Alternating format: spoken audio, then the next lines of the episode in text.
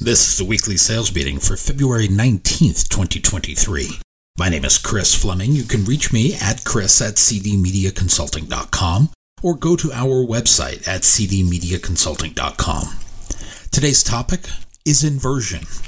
According to Webster's dictionary, inversion is a reversal of position, order, form, or relationship.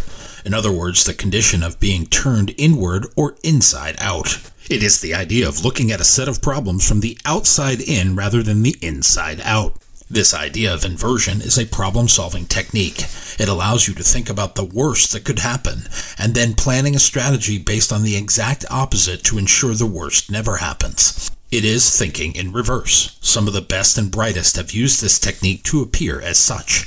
They have used it to avoid failure, thus projecting success. It is an idea that takes some getting used to, as it is not a natural occurrence. It does not come easy to the human brain. It is difficult to think about what we don't want before thinking about what we do want. We all want a million dollars. That is an easy thought to wrap our heads around. Few of us start with the thought process of, I don't want to lose a million dollars, as that would be tragic. The root of this concept goes back to the ancient world. If we go back to ancient times, we can find this in history. In Rome, for instance, there was a group of philosophers known as the Stoics. They had names like Marcus Aurelius and Seneca. The Stoics would spend their time thinking about the worst that could happen, and then live their lives avoiding these worsts. This way, failure was not an option, as they avoided the steps that would lead there.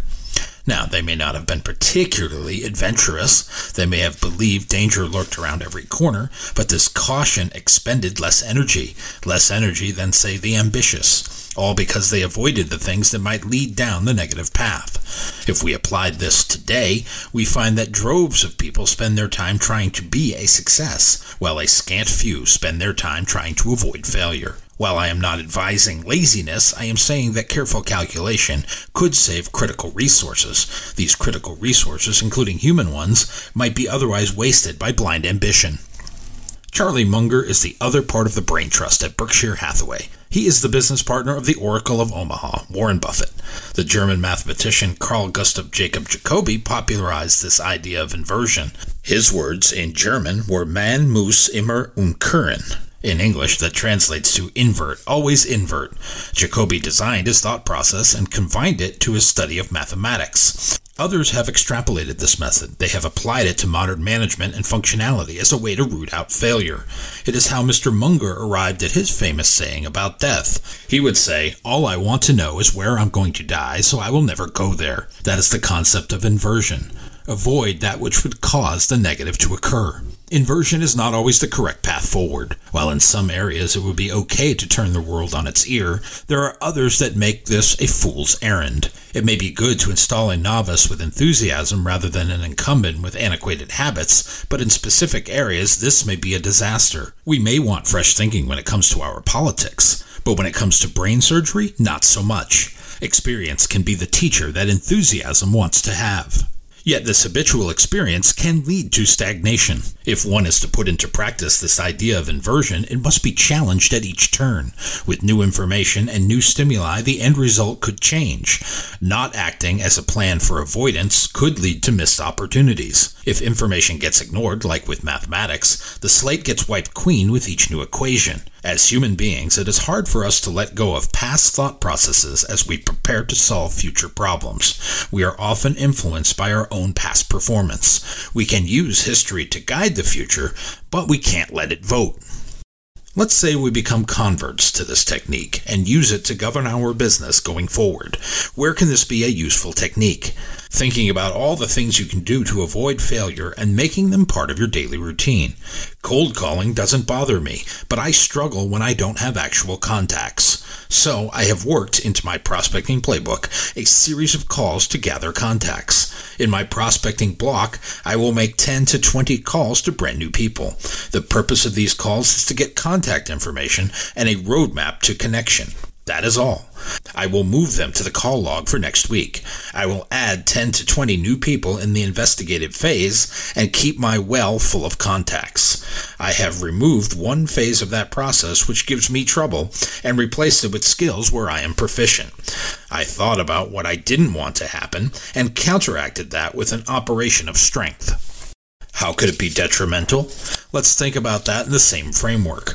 Let's say we don't like rejection, and many do not, so we will avoid talking to anyone new, hence no rejection. See what I did there? But in the selling world, that leads to poverty and a pantry full of ramen. For those who like eating, the better thought process is about not wanting to eat ramen every day. Thus, I will prospect like a fiend. I will cold call like a possessed animal. And I will present with tenacity. And I will close without fear. Thus, avoiding the lifelong prospect of the seven day ramen diet.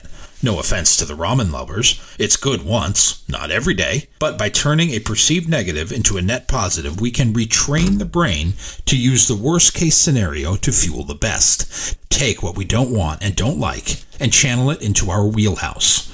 Fear and hope are at a crossroads. This idea that we are hopeful about our own outcome overrides the fear that is lurking around every corner. Think about buying a lottery ticket. The thought process is never about the $2 we threw into the wind as the odds against us are so great.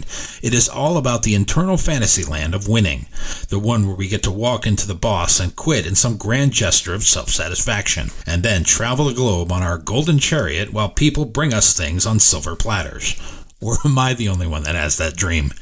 The Stoic, the realist, the one who practices inversion, would tell us to avoid buying the tickets, because the loss of revenue far outweighs the fantasy conjured up in our heads. Take that money and put it into savings or investments. The dreamer would think, buy the lottery ticket, and then dream about where to spend the winnings. But then the next day comes and you are right back where you started, only without the ticket money. And then there's always the worst case scenario, the one where both fear of loss and hope of gain become so intertwined in our thought process that we end up taking no action. We become paralyzed by indecision. We change our minds every five minutes because we cannot decide what is best. So no action is better than action. In this scenario, we wind up with the worst possible outcome.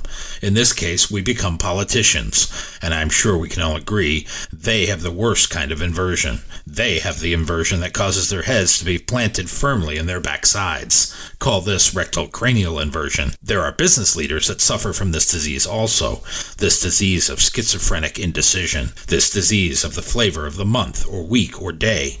Try to avoid that at all costs. It is a costly operation to attempt removal. Best you don't wind up in that position at all. My new book, You Can't Lead from the Back of the Room, Nor Should You, is now available on Audible as an audiobook download. If you like what you have heard here today, please consider downloading a copy or two. You can always send one to a friend. Go to cdmediaconsulting.com right now and follow the instructions to order.